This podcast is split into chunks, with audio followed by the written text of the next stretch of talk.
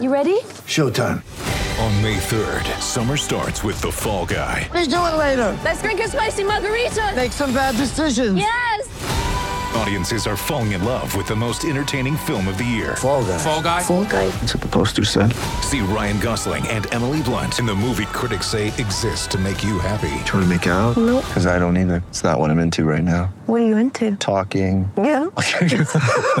The Fall Guy. Only in theaters May 3rd. Rated PG-13. Ladies and gentlemen, let's go downstairs and inside the coach's office. You know, my mind is on our team. Right before tip off, here's David Locke with head coach Quin Snyder. It's the Quin Snyder Coaches Show. Ready? Ready? Ready? Welcome back, Vivint Smart Home Arena. Jazz and the Houston Rockets playing tonight. Time for the head coach's show with head coach Quin Snyder. And obviously, the passing of Kobe Bryant, the tragic passing, leaves so much to be thought of toward this before we talk about this game. For these players, I mean, Rudy told an incredible story today that he didn't know anybody in the game, but the first time he walked out to a court in France, everybody was wearing these purple and gold uniforms with eight Bryant on the back. He didn't even know who it was.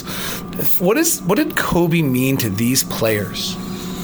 Well, I think that Rudy's, you know, story, remembrance, uh, is indicative of the fact that the impact that, that Kobe had on the game was truly global. And, you know, within, you know, that globe, the impact on players, I think, is really unique um, because it spans, you know, different generations of players. I think there's guys that competed against him. There's the, the players that played with him, um, you know, as Ed Davis and Jordan Clarkson. Um, there's the players that grew up idolizing him.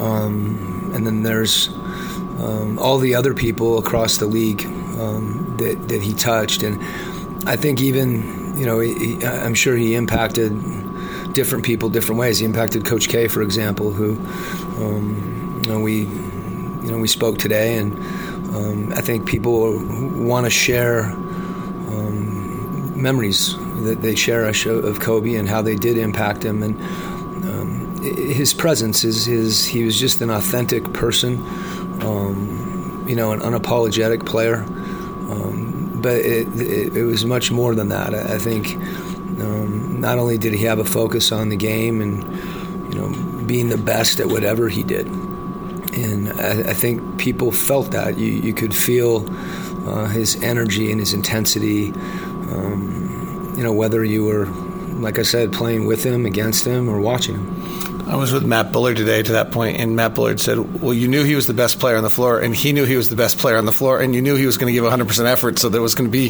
that is you've used the word authentic right there, and you used it earlier today. Can you elaborate maybe a little bit on what that word means to you and what you're saying?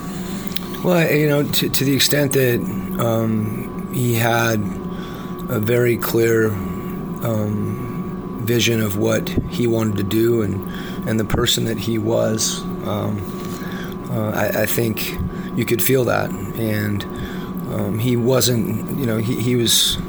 I think he was compassionate in, in his own in his own way, um, but wasn't going to necessarily. He may bend, but he might not change direction based on convention. And he knew who he was, and in, many respects, that's the ultimate compliment that that we can give someone. And the people who are able to live their lives that way, um, you know, they they accomplish the type of things that that he accomplished. And you know, I personally, there's people in the league that you know were around him more than me and knew him better.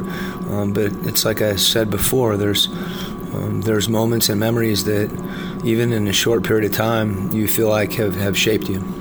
If I may, I'd like to go back to the Dallas game for a 2nd The final three minutes and 47 seconds, you might have been perfect. I mean, your basketball team was about as good as it can be for the final 347 that night. Well, the thing that was that was um, I think really telling about that is that we weren't perfect. Um, previous to that, I thought particularly way, the way we started the game, Dallas is a different team. The, the differences in the way that they play compared to some other teams in the league are, are more subtle than you think. They don't, you know, look at them and say, "Oh, they're doing." It's so noticeable, but then when you watch them, and for players when they play against them, um, spacing. Um, there's other teams that space, but what they do with that spacing and how they attack you um, it, it, it's one of those things like you can tell.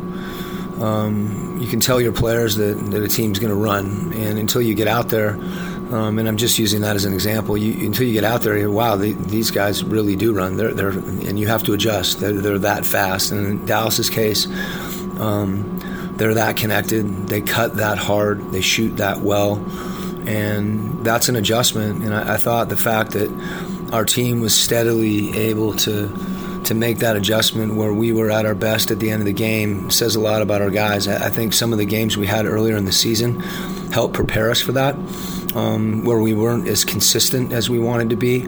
And there's a confidence that a team develops um, when they're either not playing at their best or the other team is playing you know really well and better than you that you're able to not kind of cave to that and to keep grinding as they say and I I think the word grit that we talked about was appropriate in that game. Coach, thank you very much for sharing your thoughts. Appreciate it.